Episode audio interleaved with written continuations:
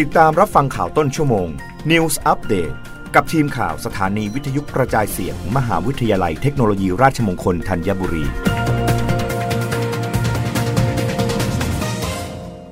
รับฟังข่าวต้นชั่วโมง โดยทีมข่าววิทยุราชมงคลธัญบุรีค่ะ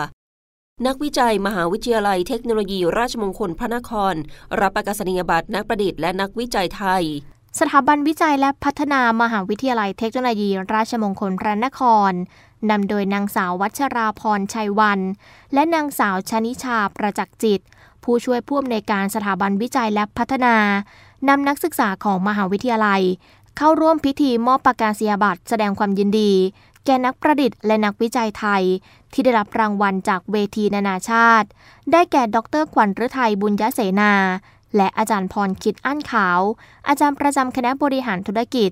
และทีมนักวิจัย จากผลงานอาจารย์หุ่นยนต์ และห้องปฏิบัติการดีจัง ณ ห้องมัคควานรังสรรค์ชั้น 3 สโมสรทหารบก วิภาวดี จัดโดยสำนักงานการวิจัยแห่งชาติหรือวอชกระทรวงการอุดมศึกษา วิทยาศาสตร์ วิจัยและนวัตกรรม โดยมีศาสตราจารย์สิริเริกทรงศรีวิไล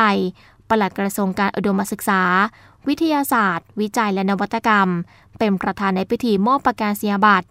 นอกจากนี้ยังมีปาฐกถาพิเศษเรื่อง นโยบายและทิศทางในการผลักดันสิ่งประดิษฐ์ ผลงานวิจัย และนวัตกรรมสู่เวทีนานาชาติ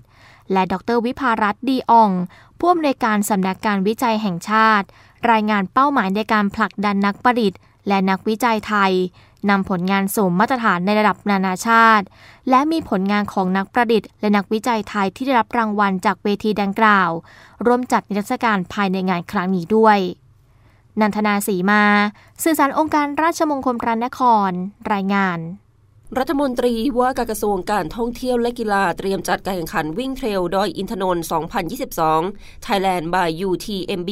8-11 ธันวาคมนี้ ที่อุทยานแห่งชาติดอยอินทนนท์ นายพิพัฒน์รัชกิจประการ รัฐมนตรีว่าการกระทรวงการท่องเที่ยวและกีฬา เป็นประธานในพิธีเปิดงานถแถลงข่าวเปิดรับสมัครดอยอินทนนท์ 2022 Thailand by UTMB จัดแข่งขันระหว่างวันที่ 8-11 ธันวาคม 2565 ที่อุทยานแห่งชาติดอยอินทนนท์จังหวัดเชียงใหม่ โดยมีดรก้องศักดิ์ยอดมณีผู้ว่าการการกีฬาแห่งประเทศไทยร่วมแถลง ที่อาคารเฉลิมพระเกียรติ 7 รอบพระชนมพรรษากกท โดยนายพิพัฒน์กล่าวว่าจากการจัดการแข่งขันใน 3 ครั้งที่ผ่านมา ได้สร้างมูลค่าทางเศรษฐกิจที่มากขึ้นทุกปี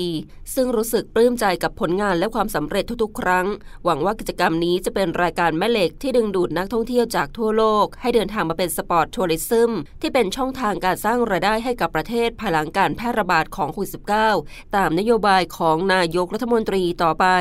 ด้านดรก้องศักดิ์กล่าวว่าครั้งนี้ นอกจากการวิ่งเทรลแล้ว ยังมีกิจกรรมคู่ขนานส่งเสริมการท่องเที่ยวอื่น ๆ อีกหลายรายการเชื่อมั่นว่าการจัดการแข่งขันครั้งนี้ จะมีนักกีฬาต่างชาติสนใจเข้าร่วมแข่งขันเป็นจำนวนมาก ซึ่งเป็นโอกาสดีของประเทศไทยที่จะได้กระตุ้นเศรษฐกิจของประเทศ ผ่านการท่องเที่ยวเชิงกีฬาด้วยรับฟังข่าวครั้งต่อไปได้ในเวลา 21นาฬิกา กับทีมข่าววิทยุราชมงคลธัญบุรีค่ะ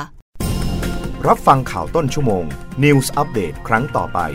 กับทีมข่าวสถานีวิทยุกระจายเสียง มหาวิทยาลัยเทคโนโลยีราชมงคลธัญบุรี